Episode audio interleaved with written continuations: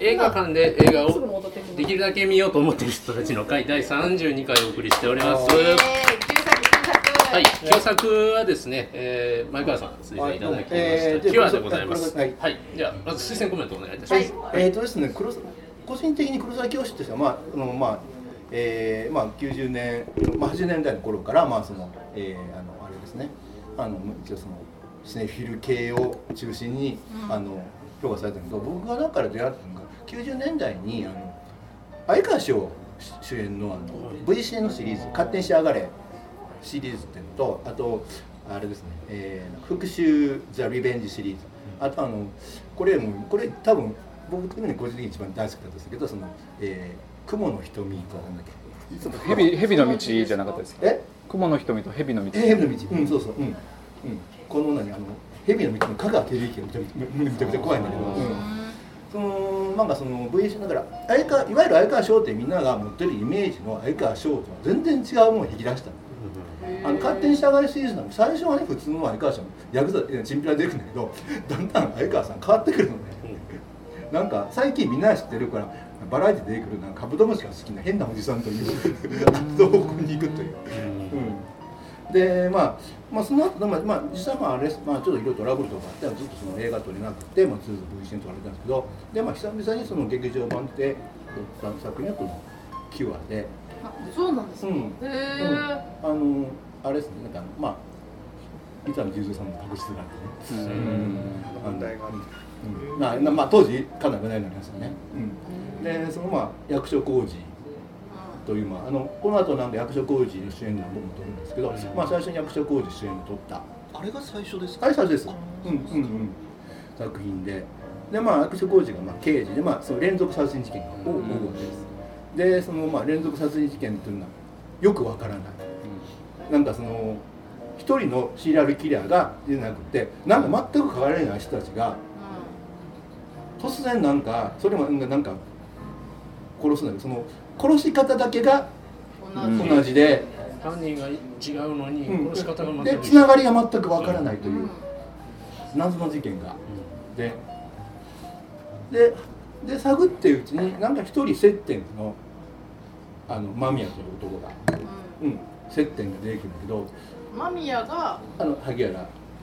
そうですねうんうん記憶喪失の彼うんそううんあれ本当にそうしかどうか分かんわなかいんないけどうんわかんないけでどもな、ね、でもあんた誰みたいな感じで近寄ってきてでなんかその人をなんか十中にはめて萩原正人まあまあそううん、で最近もちょっと話してた萩原正人って最初はほらアイドル出てきたんだけどなんかそうなのうん最初アイドルあ普通普通にアイドルだったはずアイまああ、アイドルっていうかこうトレンディードラマとかでなんかすごいあのそれがなんかね若者のなん役かをやってるという90年代の頭ぐらいなんか結構変な暴力事件起こしたりとか、ううんなんかいろいろなんかねなんかイメージすごい落ちてた時間がねあれねだからなんかパッと見はちょっとすごい優しそうな人なんだけど、なんかこの人絶対なんか腹に詰まされてみたいな、あれなんかすごいキャスティングすごくうまいなと思うし、うんあと役所広司としてもあの人あの時はちょっと、まあ、今やもほらもう,、もう名役名役けどうんけどなんか中途半端な位置づけやったよねだから3匹を切るってああ、うん覚えてない、うんあ大好きのです時代劇の、たまに再放送でやってうるんしそうそうそううんね。よく再放送でやるよねあのなうん、大社家の金髪。うん、ななななんかなんか時代劇版ルパンあああのしゅあの怖さ怖さ怖さそうそうそうはいだかはら時代劇版ルパンみたいな感じそうそううんうん殿様ですねうんですねうんうん殿様ってあだ名です、うんうんうんそうそうそううん一人が。うんい、えっと、長門勇うんあーそうそうそううんいや槍槍の名人でした、うんでなんかまあまあなんていうかまあまあまあいやどっちかというと B 級的な役者さんやったんがうんなんかこれこの作品でまあある意味ステップアップなんだうけど実際あの見たああどうぞご覧になってますあ、じゃあ、ご覧になった前らどうでしょうあか。あありがとうございますました。はい。で最初ねなんかパッとしないでしょ役所広司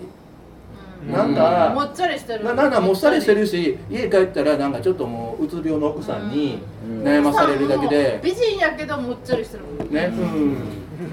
もっちゃりうんでなんかその一応なんか部下とかにすごい高圧するやったりするんやけどうんの割にはさ本人に対してねあのすごい敏腕刑事だけでもないしなんだこいつって感じやけどずっともっちゃりしてるうん最初ねうんで年上でもほらなんかでそのまあその間宮とまあ対峙してでまあ結局間宮のトラップにかかっちゃいますよねいっぺんなんかマミヤを捕まえ病院に入れんだけどで訪ねてたところでなんか目につけたのがドラ取られてであそこでなんか弾けちゃう、うんなんかその今までこう溜まってた、んそのものがねだからそこ以降のなんか突然のほら役所工事顔変わりませんそうそうそう、うんなんか明るくなるあの私なんかだからめちゃ男前になりますねあそこシュッんピピンントトがが合合ううか、からら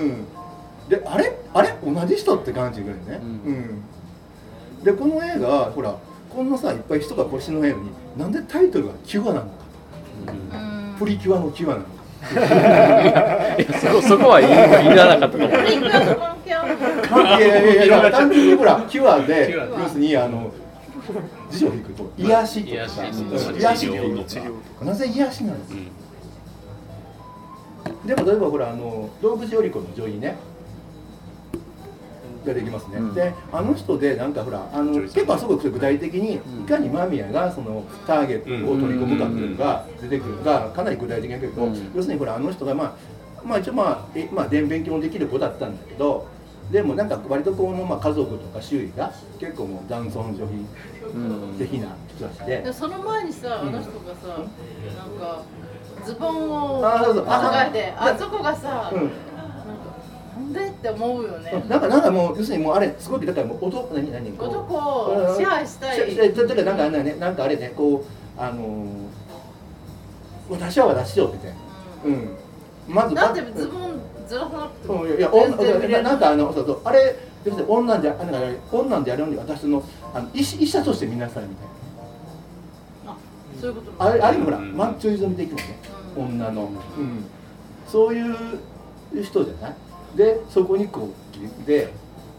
こっちでの首のとことそうかそ出うてそうるそうと思いながら見てたんですけどね、リパセント。あの辺例えば、あでほら一番最初のほらなんだってくらい小樽幸次郎ね一番最初になんかあーあのあのまあなんか若いですねあれ言わないけどなんかいかにもなんかもうストレスパンパンで弾けそうな感じじゃない、んなんか目つきも変で、えそでれだがからどこですでかいやいや一番最初にほらあのほらあのあのホテルでホテルでほらあーポテトルジを殺そうとかねあーホテルうんとかあとほらあの戸田正宏ほらあの海の砂浜である戸田正宏の氷河教師うんあの人もなんかすごいだからあなんかをのあの抱えて評評評判がいいなんか一冊読んでなんかでもこの人なんかうんね裏ありそうだなって感じでなどうも奥さんともどうもうまくいってないみたいだしみたいなねだからそのでもなんで家に連れて帰るかなと思ってるうんそう私やったら絶対連れて帰連れて帰らないらないキモいしさだからそこがもう彼の術中にハマってるよねハマっちゃってる普通やったら連れてかないもんいねやいや、とというか、なんかほっとけないっていうね。なんか、あ、なんかこの、あ、この人はちょっといっぱいちゃんとね、あの、あれ、なんかあの、あなんか。だってなんかありそうやんな、うん、ありそうだけど、もう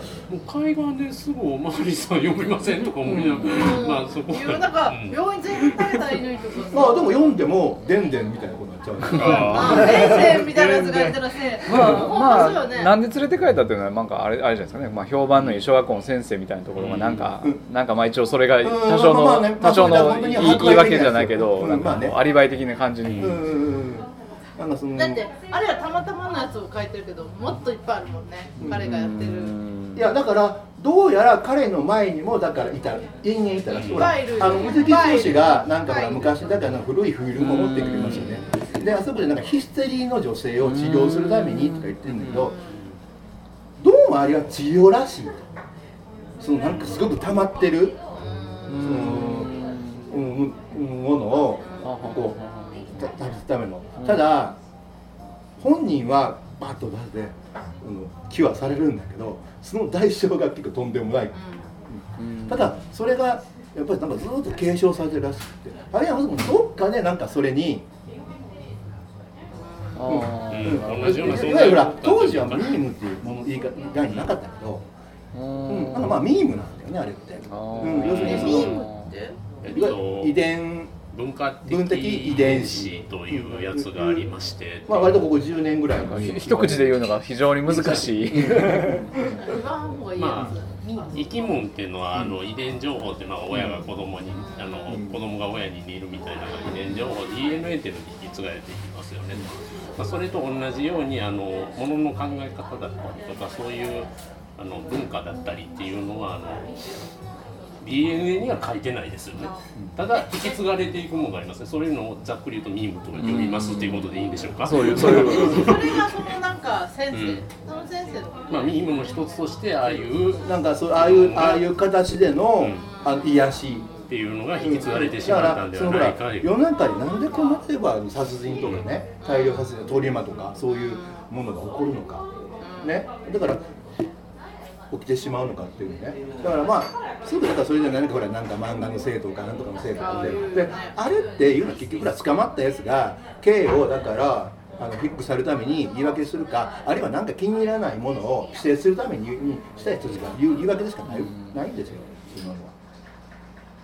はきっと何かあるんですよ。っていうようなあれですね、でまあ、で仮説というかうんそうそうそういうそうそううんうんねだからでそれをだからもう具体的に描いてみたっていうのがあの作う品、んはいってことでこれが楽しかったかどうかをうん、あそう2段目行きましょうよかったよという方、はいあよかったすげえ濃かったあのラストシーン気づきましたで結局役所広司が、うんあそれ今言う のあ今から話すことやの今からあ言どううぞどうぞ言うのて言うて言わない後で言おう後でうんじゃあちょっと置いときましょう、はい置いときましょ乗れなかったわっていう方はまあ割と近い理由で2つに分かれた気もするからねそうですか、パンダさんは。なんか、え、いや、私もね。なんか頭の方怖すぎて、あんまり真剣に見てないんですけどもい。や実際あれ真剣に見るとちょっとあのある種の人はちょっと向こう行っちゃうかもしれないかもねうんなんかさ、途中から。まあ、監督の魔法っていうか、そういうになんかね。どこがどこまでが。なんか、ね、ストーリーなんか、なんか分からへんくらいな。うんあとまああやけふやや。結構だからそのほらいわゆる信用できない語り手ってやつでうんこれが現実にあったんかどうかはちょっとあやふやにされてるのもあるしね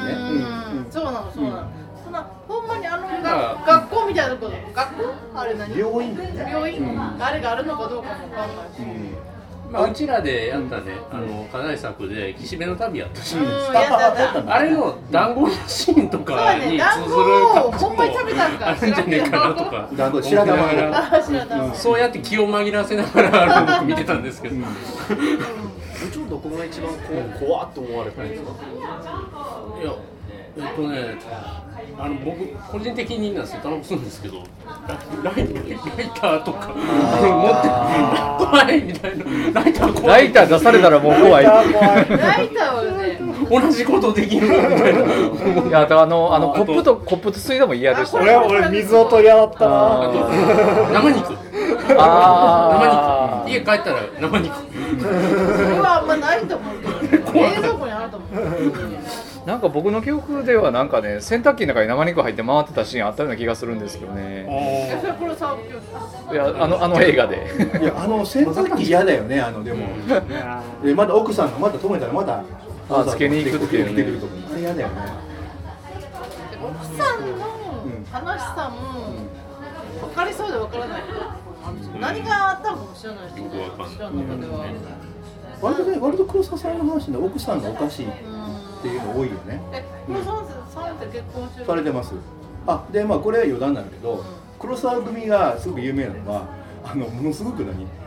夜夜6時には必ず終わる終わるそうです撮影がどこ現場がおおすご定い時、うんうん うんいや結構みんなびっくりするそうなんですよえあーそんなのんで、うんああいう世界じゃまずないから、うん、びっくりしたそうなんですよだからあの結構役あの初めてやる役者さんとか「えもう終わりですかでこのちょっとこれちょっとあの映画美学校の,、あのなんかそのサイトでその、まあ、今回の、えっと今やってるほらあのサンプス侵略者の,、はいあの見てきましたうん、あの感じるあの関してのなんかトークがあってあのほらあの、えーでそれででそのそううんあれですあのそれに語るんだけどとにかくななあれなんでその、あのー黒沢組はなんか終わるの早いんだって言って笑ったのが「いや黒沢さんうち帰って奥さんとおかば晩ご飯食べたいんでしょ」っていうやっぱいいな、あ人がめちゃくちゃなってーだから黒沢さんとこの夫婦関係はわりかし良う好わもうすぐ両替みたいいやなね黒沢さんの奥さんは有名な方なんですよあのね学生学生のだ大学の時の同級 生でなんかあの昔のだから橋見作家見るとあの旧姓で出てくるんでスタッフの中でで当時からの映画なんかでもさ私が黒沢さんの奥さんやったら、そんな早くご飯作ってもらってもらって思わへんでもそういう時間に待ってる奥さんってなんか怖いなと思ってあんなすごい名監督の奥さんが午後6時に終わってだから7時ぐらいわかんないですよばまあロケ場にもよると思うけど7時に家で食べれるような熱々のハンバーグとか怖えとか思うそれ帰って怖いですかそれその状況が怖い、まだってそんな人やったら、いやか私が思う映画監督のイメージは忙しい時は忙しいけど暇の時は暇かなとか思っていやまああのあとで暇の時は午後6時にハンバーグを焼いてるけどめっちゃ忙しいのに毎日あなんか撮影あの7時にハンバーグ焼いてるの怖いなと思ってあそうそうかなだから最近のまあ割ともう岸本旅以降はでも夫婦ななんかいい夫婦なんかあうん、あの今回散歩する侵略者やと、旦那さんが変な人でしたね。っていうと旦那さんがそもそも浮気症だったうんいやねまさみが家に帰れるんだよ帰れよ山田さんはそれちっとも色っぽくなかったということはちょっとさっき言あーわされたんですながる佐ほど藤さんで言うとあごめんなさいね、あでもそれはもうなんかインタビューだったなんかあの監督が「いや長澤さんは大変美しい方なので,、でご本人はだからそれを出さないように頑張ってられるけど、なかなか難しいでも最近はなんかそれができてきたって言ってたから、うんそういうことかもしれない、あああえてその辺のフェロモンをああこそうなんや見に行うけたとなコントロールする技を身につけたんだと思うんですよ、ああ長澤さんがね、うんあどこの話だっけなんかキュアについて他の人の意見聞いてみましょそうそうそう早く帰るかもしれない二階堂さんどうですかいやでも怖かったです一番怖かったのはラスト近くであの役所広司がパクパク食べるシーンあーあのファミレスでサイレスあーその前のシーンでは結構残してる全然食べないでもう店員さんとも全然アイコンタクト取らなくて、まあ、なんか食事どうでもいい感なところが。あとかって言ってちゃんとアイコンタクト取って少し相づちを打ちながら受け渡してしかも彼女が持ってきたコーヒーを置いてもらうんじゃなくてもらうんっていうのがもう食に対してすごい前のめりっていう演技をしていてでタバコ吸った後のやつをちゃんと閉じるとかね箱をもうすごいそういうところ綿密に演技してでラストあれでしょ活力にあふれてたととこころろへからのあれだかもらう事件が解決してじゃねえんだっていう何にも解決しない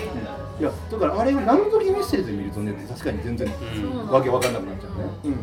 うん、でもうそれは最初からそれは別にどうでもいいのねはっきり山田さんどうでした、ラストラストあれのあれがよくわかんない、うん教えてほしいあのララストあれでスしょトあウェイトレスがあるものを使うのを見ました気がつきましたあネタバレ OK なので最後にああ最後ねおかえご飯食べ終わるじゃなないんですかかで役所もやたらユートレスのシーン長いなって思って呼ばれまましたよね、なんか上司の人その後ちょっと画面の左側に行きますよね包丁持つんですよでさっさっさでっさっさでで役所広司がタバコを持ってコーヒーのカップを持ってこういうことをしてるのね、あそそれも言ってんのそうかうん要するにあこもうれやってんだそそれれはなんかゴーサインなのだからそのバそうッそうそうそうテンを切っとるわけそでうすそうよこうやってえるあそうか、うんあそこを考えてなかった、うん、で実はあの後実は撮ってたらしいんですよ、ん実際のそのシ殺ー害ンををでもと映さなかったんだでもそれはもうカットしたらしい、なんかあ まあまあ大丈ちょっと説明的になっちゃうってこファとンでタすさんがちょっと頭衝撃なのに頭を打ってしまった夫ああいうことってさ私オカルト大嫌いやから、オカルトに対してな全くあれオカルトとはちょっと違うそうなんかな、でもああいちょうっのとリング見た時の感じとか思い出したんですけ貞子みたいやったもんねああののビデオのシあーーンおばとちゃんかのあたりとかあのあのあたりはすごい好きやね、なんかその貞子ってもともとほんまに貞子っぽい人がいるじゃないですか、で今回もそのほらなんとかかんとかであの顔の白い人も、あの、うんモデルの人いるでしょ、ああいう感じはすごい好きやね、けどでまあ好き当,、やねんけど、なんか、まあ、当時はいわゆるは J ホラーがあの流行り始めた頃よで、くあのそのその感じはすごい好きやねんけどあれでもリングとどうでしたっけねリングより前ギリギリ前ですかねキュアギリは前のような気がす前るんです90ね年前リングが98年だったあああそうかリングが真似したんじゃないのいやテレビの方があるんであそうだテレビ版ね、あーうんまあさらには原作があるのうで、んただ原作全然違うんですよ話ね、リングはミステリーですからね。うんそうそううんで結構ああそのえそなんだれはっつけまり謎解き型になっそうていそうるそうっていうことですあね。とあだあかとらの小方説版は。小説版版あ小説版なんだ第三部鈴木えって感じ浩ですね、うんでもほらなんかそういう千里眼とかあの頃うんの全然私らが知らない頃のうそういうなんか分かってない科学の話ってなんか、うんうんなんかゾワゾワするじゃないですか、んそういうのって良くないですかあ とまあほ ら時代的にほらオウム事件とか起こったりしてまあ世ね間にあとまあノストラダムスとかで、まあ、そういうなんなんかこう漠然とした不安があった時期ね、うん、でまあそういう時やっぱりオカルトが流行るわけで、なんかね、その二階堂さんがおっしゃったその役所工事の細かい変化とか、そういうのをすごい作り込んでてすごいなって思う反面そさっきのねその砂浜で出会った男をそんなに簡単にそう認そうそめうるかみたい私はな。絶対なんかなんかすごいところどころですごいえそんな行動するみたいなのがあって、乗れないところがいっぱいあって例えば大杉蓮みたいな人があーなんなんていうのこう警察の部あ屋のであのはいはいか会議室で。あの会議室で本部長が本部長が出てきて意味わからんし、うんでなんかそのめっちゃ頭悪いなんか多すぎでみたいな感じだったじゃないですいか。やまあまあまあ大杉蓮は私もあるよ。その役が役柄としてなんかわけわからんアホな上司みたいなのが出てきたりとかしてなんかアンバランスめっちゃなんかこう作り込んでるとことなんでそんな雑やねんみたいなこっちがそうそうあのよくある黒沢さんのよくあるあの車に乗った時のふわふわした感じとああか、のバスそねれをずっとやってるのはすごい面白いと思うねんけど、これ初めて見た人が見たらなんやねんと思うやろなとかも思うし作り込んでる時と作り込んでない時の差が激しいよねこっちが良心的に解釈してあげてようやく話 が通じるみたいなところがあっていやこれはまだそういう話だよ、うんだってそういうふうに自分でこう作っていかないと、そうやんなだなかからだなかからだ行間は自分で詰めてください自分で詰めてくださいねという作り方になってますからか。らなんかあれはその萩原雅人が、なんかいろいろあって殺されたけど結局、うん彼に彼誰誰あれ役所工事役所工事にがもっとすごいモンスターになったといやだから役所工事が気づいちゃったわけですよ。ああそういうことか。あのさ蓄音機聞いて分かったのじゃないの別じゃないのあ蓄音機ああの蓄音機あれはちょっとあれはちょっと俺も分かんなくて。蓄音機全く解読できなうんかったそうなんか奥さん私が解読できなくてよかったけど奥さんが最初なんか本読んでるじゃないですかあ青ひげあれとか意味あんのうんなぜあれ青ひげなんですか。とかなんかねいやそれはねいやわからないわからないけどでもどうなんですそうなか話ですよね、とりあえず、青ひげって。てかわざわざそうい詳しくは知うらんけど。わかんないけどなん心理心理療法というか、うんあそこで読ませる本かっていうのはすごい思いますよね優しくないですよね。ででさっきちストょレっスを与とえそうなちょっとここで話しちゃったけど結構あの作品でちょっと死の影があって、であのー心理あのあのあれですね精神学の医師さんあの人がの、安子寺の奥さんの。うんあの方あのあのあれ撮影後すぐぐらい亡くなってるんですよ。なんでいや多分太りすぎだ いやああちょっとあのなんかあの本職はなんかオペラ歌手らしいんだけど、あのなんかほらすごいほら顔立ちとか声とかすごい優しいんだけど、見かけはちょっとなんかこう異様な感じじゃないですか。怖い怖いうん怖いなんよかセブンで殺されそうないやいいいい人なんか、うんセブンでねいい人なんか悪い人もよくわかんないけど。わからへんうんうん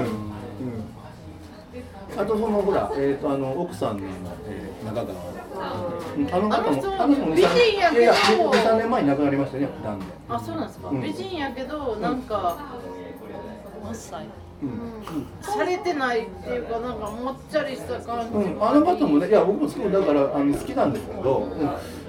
でも、ちょっと怖いよね、あの人。うんそうね、うんなんかもっちゃりしとかは怖いよね、うんなんかただ明るい美人じゃない暗い美人みたいな、で、あの、ほら、動物より子も、さんも、ほあら。の人はもういや、もう、ほら、子宮頸がんですごい、動物生活、まあ、言う、あ本るも、け本ども。あの人はさ顔見ただけでわかるやんその、うんなんかああいろいろ抱えてんねん ななんかその辺ね、なんかね、あの、すごいキャスティング的になんか俺、まあ、偶然もあるとは思うんだけど、うん。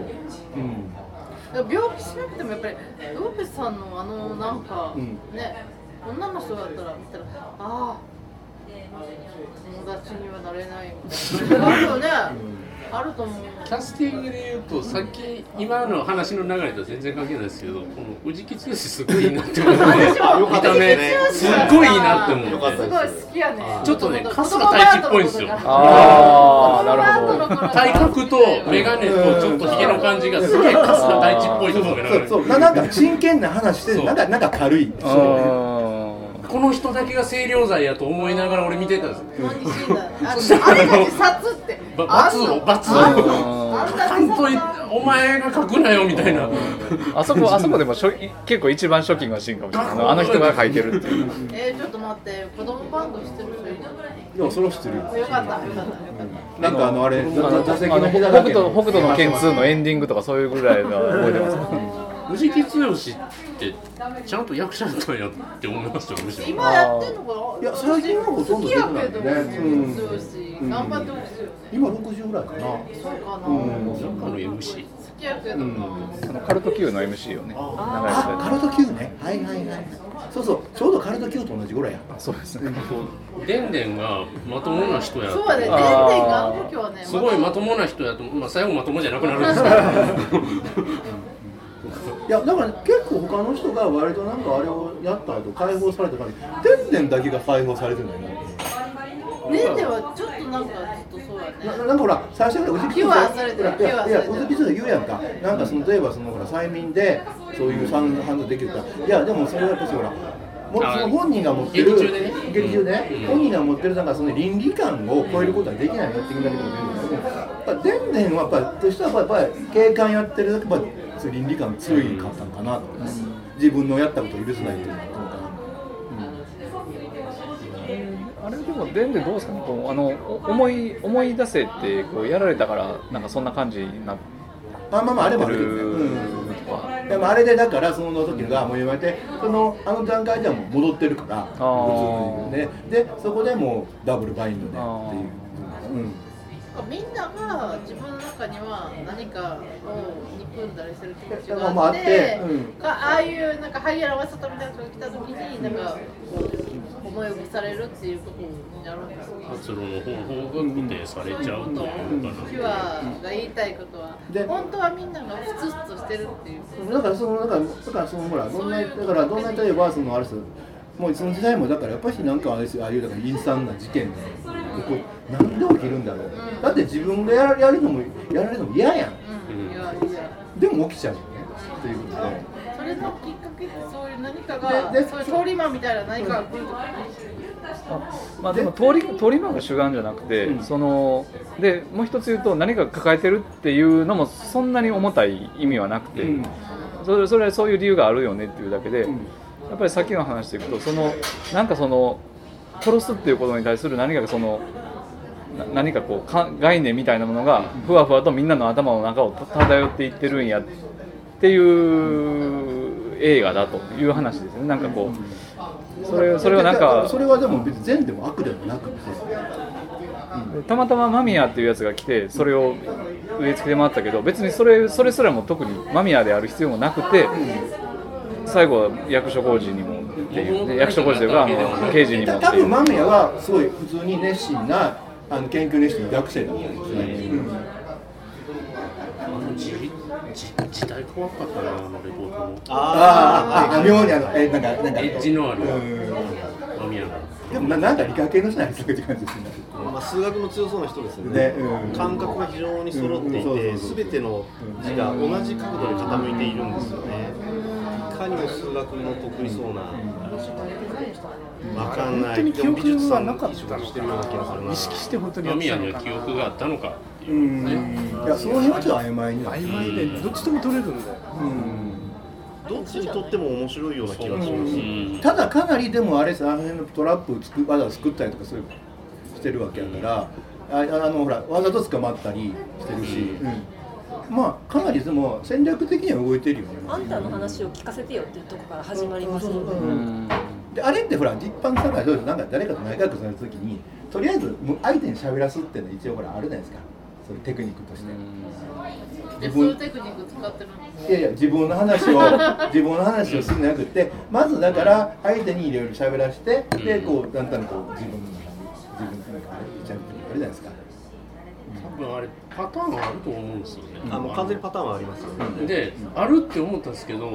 途中で怖くなって、はいあのパターンを覚え覚えないようにしたんでわかんないですけどなあの名前聞いてから誰っていうタイミング多分パターン完全にあるんですよあれ、もう意識しないようにしたけど、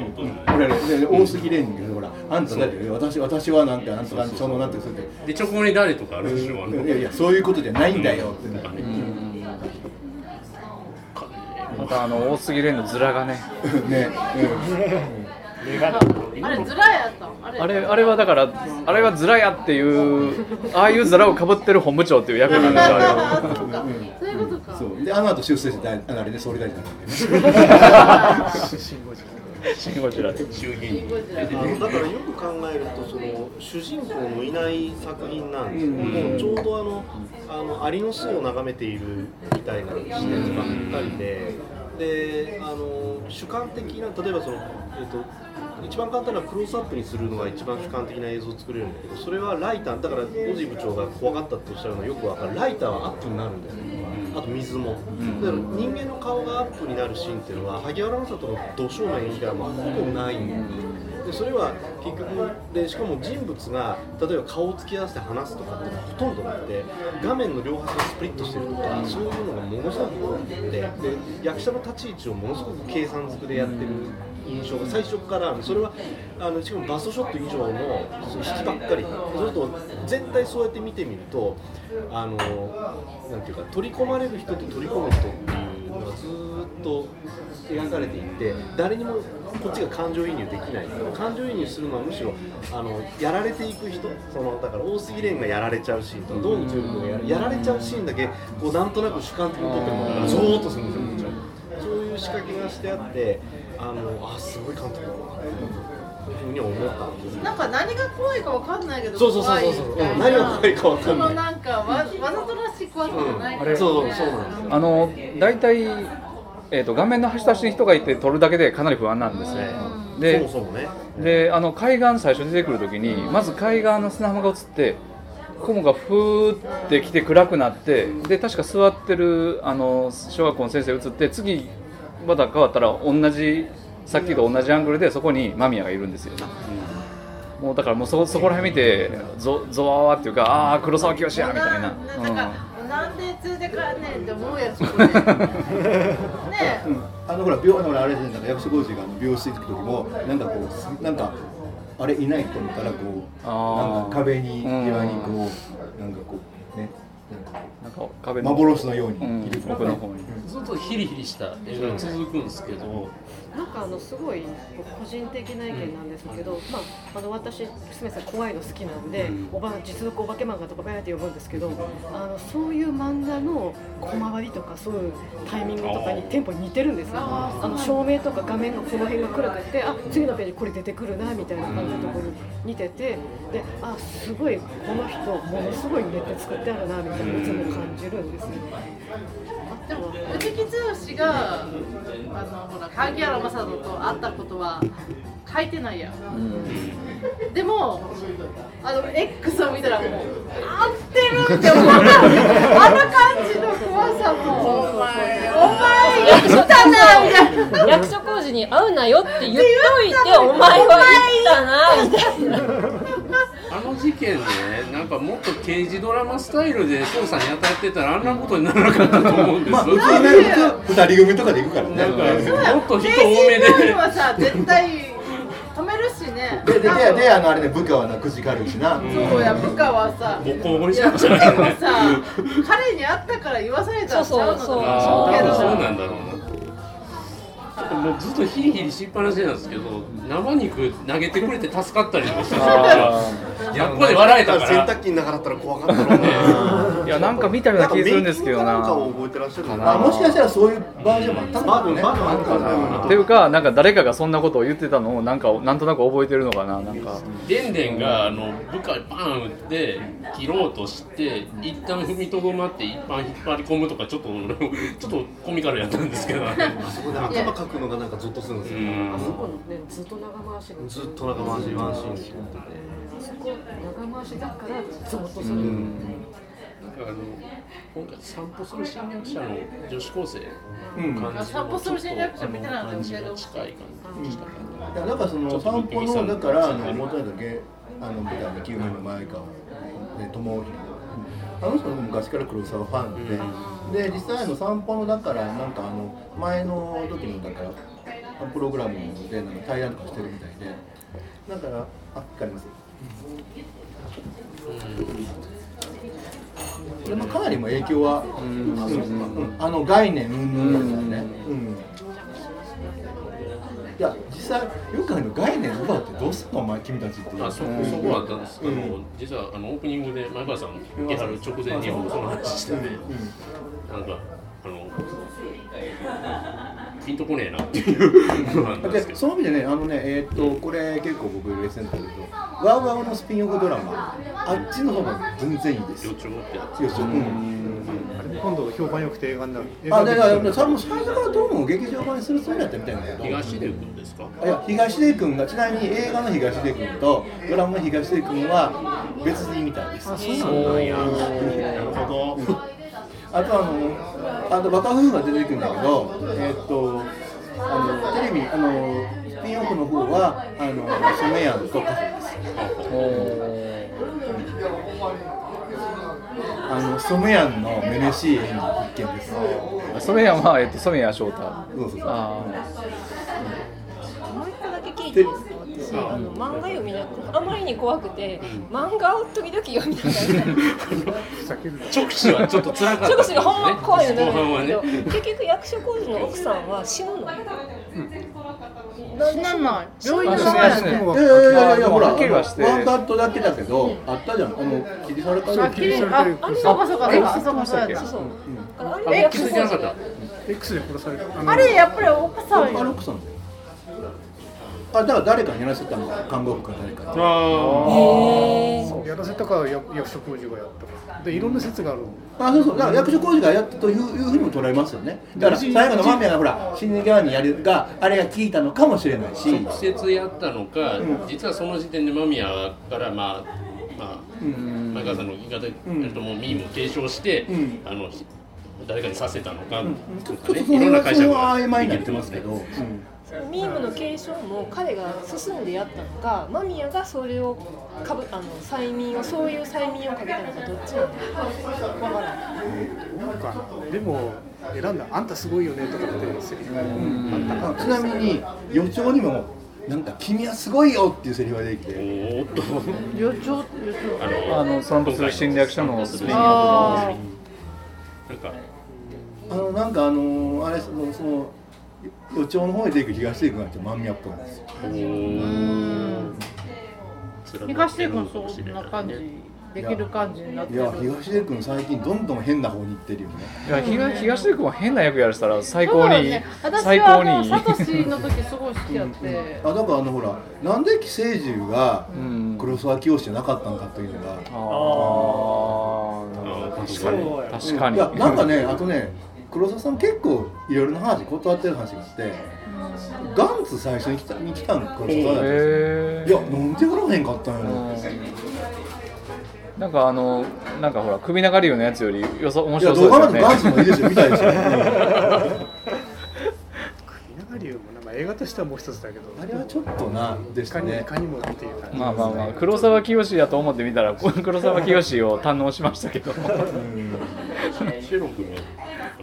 ありますかあー今回いやー僕はね基本的にはホラーすっごい苦手なんですよ、で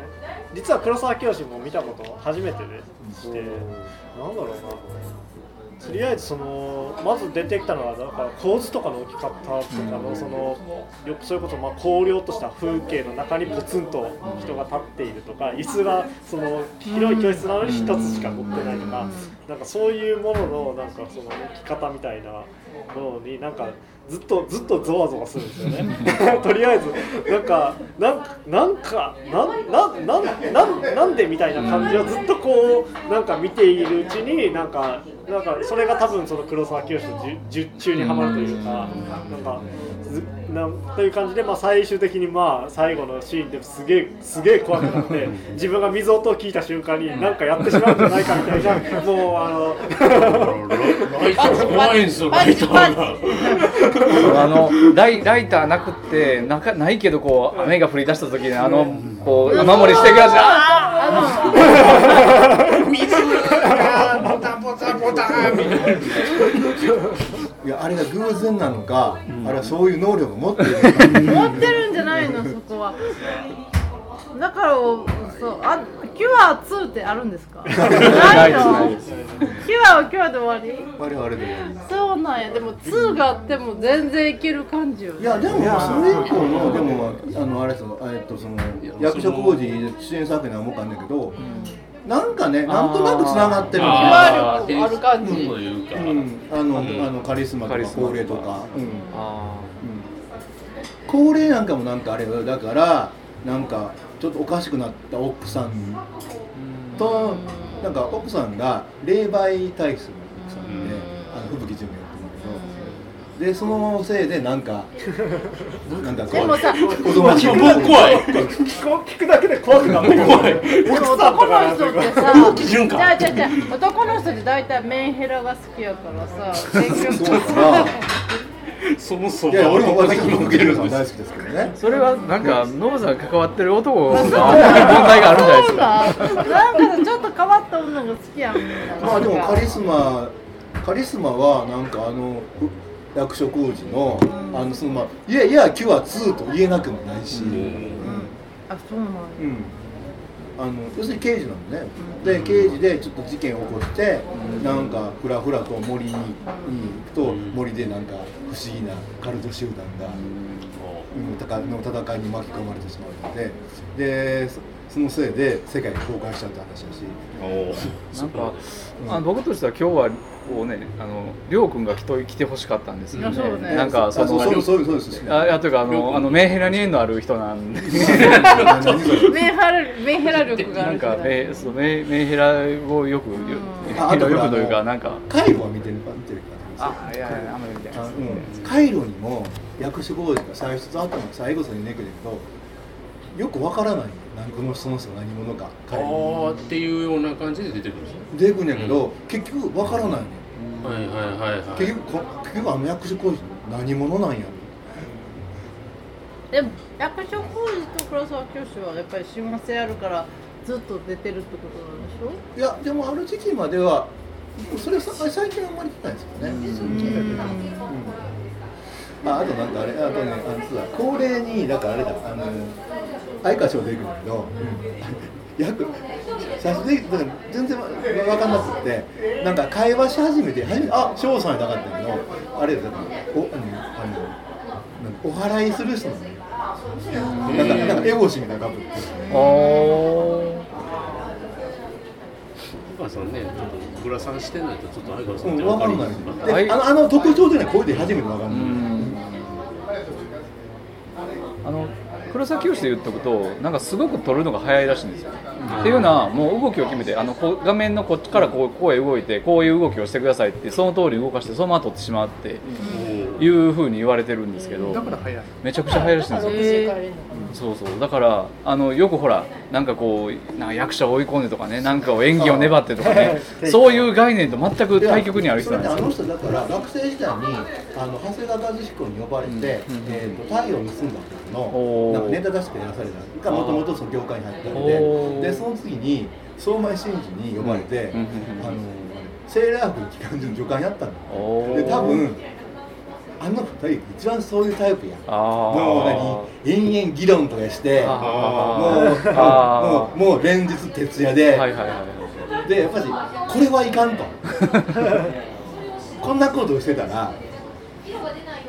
業界のホワイト化をそうそうそうそうそうだからとりあえず うとちの現場はととりあえず俺は嫌だとあなんかまあかなりあったみたいですよそれは、反面教師的にそううんいやでもあとなんか相前さんが例えばその辺の例えば海外のプレスとかとインタビューとかでもなんか恥ずかしいのばっかりでねまともに対対対応しないんだってそれ横で見ててあ俺またこういうのよくないなと、うん割とその辺のねあのその野方とかもやっぱあの人美学校で教えてるからやっぱり美学聞いてみたら美学校系の監督さんって割とそういう人が多いらしいですきっちり朝8時に始まって6時か7時に終わるとか、あうん、その無理にだからなんかあの何何かあったもん取ってみたいな追い込んだりはしない、うんで 例えば雨だったらもうあそれでそう雨だあのそのシナリオ上にはその天気でも、あみちゃんのそういうじゃ雨という設定にその前パパッと変えるとか、うんそういう柔軟性とかね。まあハワード・ホークスとかもねなんかきっちり夕方夕方っていうかその定時に終わだっかてらこういうのあの背広で背広ってきあちょてうどね、今、これ、台本、脚本かな、脚本に、あのちょっと、上から見た、あのセットの図みたいなのがあって、どう動かすかみたいなのが、もうすでに脚本の段階で、役者をどう、部屋の中をどう立ち回らせるかみたいなのがね書いてありますね。なんかあのあれですあの完全にだからこうあれですね図図図でこう動いてくださいっていう。俯瞰で見えてんのよねうん、だからその辺あのよくあるのがほらなんかのこのこのこの感情がどうのパッションがどうかそういうことはしない人ですよね。絵的にこうって出るんだうんとりあえずあなたはこの部屋はこう横切ってまた戻ってくださいみたいな。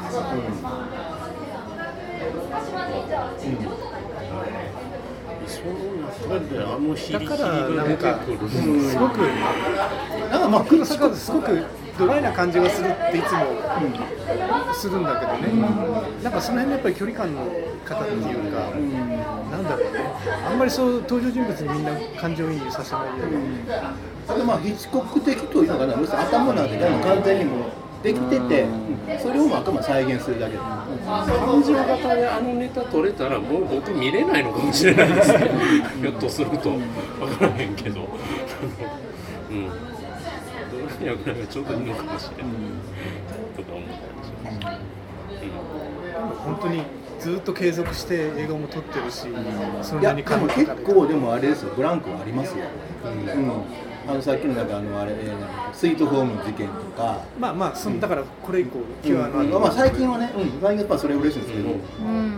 ってそんなに最初言われたように最初そのシネフェルとかあの V シネを撮っていて、そういう監督だとは思わなかったからでいろいろそういう事件があって、どっちかっていうとなんかほらそういう斜めにかかってる風に見てた方だったけど、最初このキュアを見た時に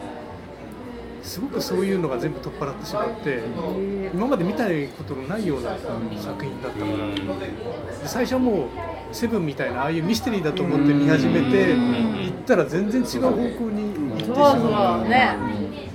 で最後は言ったら分かんないような形でポンと終わってしまって、まあまあまあ不親切だよ不親切ですね、うんそすうごい分かりさっきのそのドリームとは全然もう対極にあるようなうんあのシーンの最後のもうスタッフロールから不親切じゃないですか、あの見にくいねあのあれな何の形に切られてるんですかえ見たけどよう分かるなんか斜めになってるこなっちもなんかなんか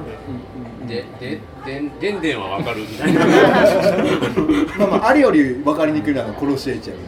ほうほうほうあ知らない殺し合い知らないです殺し合いのエンドリングもういやいやあれはあのエンドプリンシピルだけの感じやるよ、へーというかあの加担当した人が一体出て死にそうになって頭おかしくなりそうになっほうほうてほうほうそそれまでもおかしくなれないような殺し合い中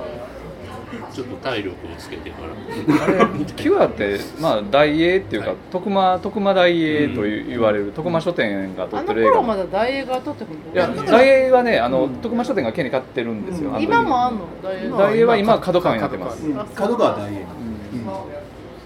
で、えー、と中川アンナはあの徳間書店の敦煌で、まあ、あーデビュー作そうですではいだから中川アンナは多分絶対出さないといけない女優だったんだと思うんですよ、でそれでああいう使い方をしてるっていうふうに思ったんですけど、あで僕の名前、トンコから取られてます。あそうだったえそうなのなんでそう聞きました。なるほど熱熱あぜあの全部は言わなあー井上康之ファン名前もう今日かいやらトわかんないンコにしたら今日からいけど、あの映画のトンコから取ったもし改めてトンコは小説だけで、あ原作なんだけど映画のあ父がつけたんですけど、ちょっと父その段階なくなってたんで、原作ファンだったのか映画ファンだったのかわかんないんですけど、ごめんなさい急にポンコンって出てきたいやなんか、まあ、なんかダイヤの頃なんかね、なんだかんだ言ってこうちょっとちょっとこうあった一よ応ねあの頃シルクロード、まあ、あのミニシアターだけじゃなくて、ねある程度の規模でそういうこうちょっとこう変わった映画を作って作れてたなという。まあまあまあまだ景気良かったといううーんジブリジブリとかあそうですジブリがそうですね、まあ、ジブリがあるからいけたのかなまあね、いやまあ一緒でもあれだよなんかそのこの V シネとまあ同じあー系なんかプロデューサーで多分ねあー受け入れてたんだああいやだから僕てっきりね j m b ウォーズかなんかで作ったかなと思ったんですよあ思って全部は関係ないと思って今回久しぶりに見たら大英って出てきてあ全然違すごいうんだ今回大英ってめっちゃ出たからすごいなと思って、なんか懐かしい感じすご難いしい感じがするカメラでしか見たことないあそうそうだからガメラとかキュアとかなんかそういう映画包丁みたいな会場に出てくるんですよ私はだから結議議論構最近の映画と思ってる大英っていうのがすごいなんかちょっとね離れてる感じがすごいした、だから昔の大英とか完全に切れてるんですよ、うんもう会社の権利を持ってるだけなんで。であの徳間書店の社長が確かあの大英撮影所の仕出しからあのキャリアをスタートさせてるんででそこから東西芸能社で朝日芸能やなんかで徳間書店やったと思うんですよ確か、でアニメージュの編集長も確か朝日芸能の記者とか記者とかですからねあの鈴木敏夫が年の話してますねそれ はもうなんか偉い偉いところから偉いところへ行ったなと思って一番ゲスなところからなんかなんかこう ね中高生を騙すようなところにこうっていうようなねはいすみません余計な話しちゃいましたちょっとカイロとかいやうんカイロもねあのー当時ね変なネットホラーとか変なあのー何コピーで売られてたんだけど全然ネット関係ないです まあ、日本の映画で僕あねあとあと今見るとあ2003年ぐらいで小雪って普通に可愛いなってあでああで麻生久美子パッとせえへんあーまだうんあんまりパッとせえへんまだもっちゃりしてる頃もなっちなゃりななあそうくんって最初の頃は本当にダサかったでうんしょ、そうやねもっちゃりうんね今でこそさもう大丈夫じゃな20代い後半ぐらいからそうね,、うん、ね途中からなんか良くなってき俺べっぴんさんの麻生久美子しか見てないですようんめっちゃ見でても楽しくやっぱりねそういうちゃちゃんと見たの初めてだったのキュアはなんかすごい見れていいかったですあのね勉強になりましたありがとうございますぜひヒリヒリしてください、うんた怖いまあまあ怖いけなんどかうんまあなんかあのあれですまあでもなんか人間合格みたいな楽しい映画も楽しいっていうか、ああ人間国語いいですね あまあ西島君がなんかちょっとまあそうですねまあ若い子の西島君も見れますから違う違う違えうっとあれは東京あれなんだっけえ東京ソナタ東京ソナタがうん小泉京子さんうんあそうだ東京ソナタで必ずキョンキョン絶対どっかで出てくるなっていうのがある散歩するあれなんかあああの散歩のキョンキョンもえって感じだなよんねかえ黒沢組なんだあなたいるっていうのは僕は正直あなたここまで出てうんまああの縁深いですねまあ比較的見やすい作品というこ とでということでぜひぜひなんか分かりはやすく怖くないもんねい、そうですねゾワゾなんかワねするだけずっとゾワゾワ してるまあ、夜より朝見た方がいい です えー、でもなんか朝見てどうなのか分からないもうまあでも怖いの苦手な方は本当にあ でもいろいろ考えちゃうねあのやけどいつどういうシチュエーションしたのかあーそうねね確かにねあれでおかしくなったんでしょちゃうのわかんないなんか私いるとか思いますなんか私最初はまあそれがまあ一応きっかけじゃないかなと私は虐待されてとかそんな話僕もそういう話だと思っただからずっと本当は真面目な学者さんだったんだけど、そうもそのやけどで変わっちゃったうかななんかみたいなもうもう急に突飛なところに行っちゃったんかなって私は思っちゃったんだけどちゃうちゃうかなあの廃工場でバーナー出てくるカットもなんかい異様なカットですよねそうそうそう一瞬なんかガーってプロスロットルできそうてブツなんですよッて切れてすごいもうあとなんか猿がくるくると回るやつあの猿がくるくるはさあれやっててましたあれ押されて焼るだけけいやーどっちかなどっちとも見えるかな、焼けたんやったらその時にバーナーでみたいなことあーを説明できあないれとはうっさかりやっちゃってうっかりなのか生きてる間にやったんちゃうのどうででほすらかほら前いっぱいいっぱいでもほら猿とかいっぱい飼ってるじゃない、うんあれは彼が飼ってたのか、そうねいっぱい出てくるけどねうんあれあは誰がれは誰が実験あれ勝はった実験動物ってことなのかあもともとの本職の学生さんとしてのなのか、なあるいはその何あのその彼の前のミームがうんなんかなんか儀式としてなんとか生贄的に使わあいや儀式れてるんですよあだから彼間宮自身じゃなくて、先代とでも言いましょうかうねんいやだってだってあの猿はどう考えても意図的にあんな形にしてるじゃない、うんうんあんな感じで普通に死んでもあんな感じでってならないじくゃないるくるくるくるできひん苦労してーいやだからあのこのねこうなんか取ろうとしたでしょこうかぶってるのをもうああめく るなってめくらないでって思って絶対絵も入ってないですからねその部分の中にはでああと廃校のところさはいあっちのなんかあー顔が見えそうでみんななんあーかあれ博楽店みたいな人いるやんうんかあそこもめっちゃ嫌やったんやけどであのあの看護婦はあの詰め所みたいなあの人たち何してるんだろうってね、そうねあーよく出てくる感うん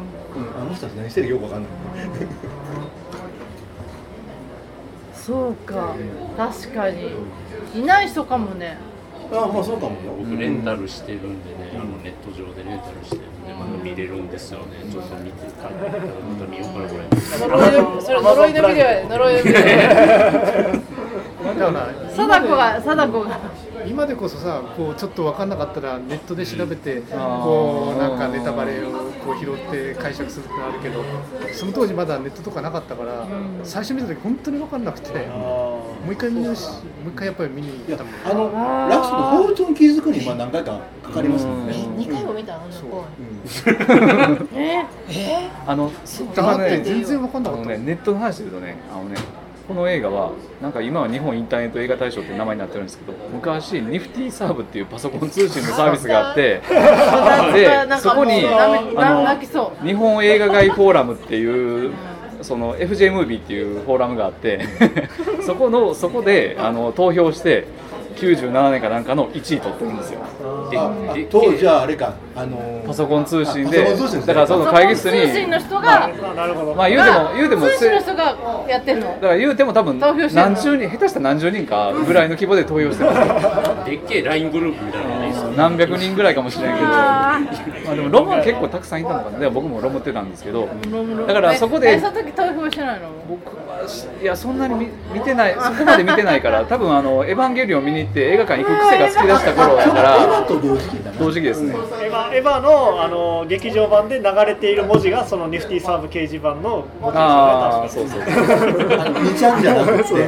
まだ見ちゃうんじゃなくてだから僕がなんか先洗濯機の中で生肉回ってるっていうのもだから誰かが書き込んでたやつはなんか覚えてるかもしれその方ないがよく面白いんちゃうかみたいなこと誰かがか誰かが本当にそういうシーンがあったと思い込んで書いてるかなんかそういうやつやと思う記憶の中で混ざっちゃってねそうそうそれこそミーム的にこうどんどん伝わっていくじゃんね怖い思わぬネットとミームの話が出たところよで X しないでよ X しないでよはいえーと本日みんな X しないでください、はい、お気をつけください。なちょっとちょっと見 て怖い怖いあの点滅点滅があ点滅かあ点とい滅うことで、今日は見てください。はい面白かったです本日旧作はキュアでした。ありがとうございました。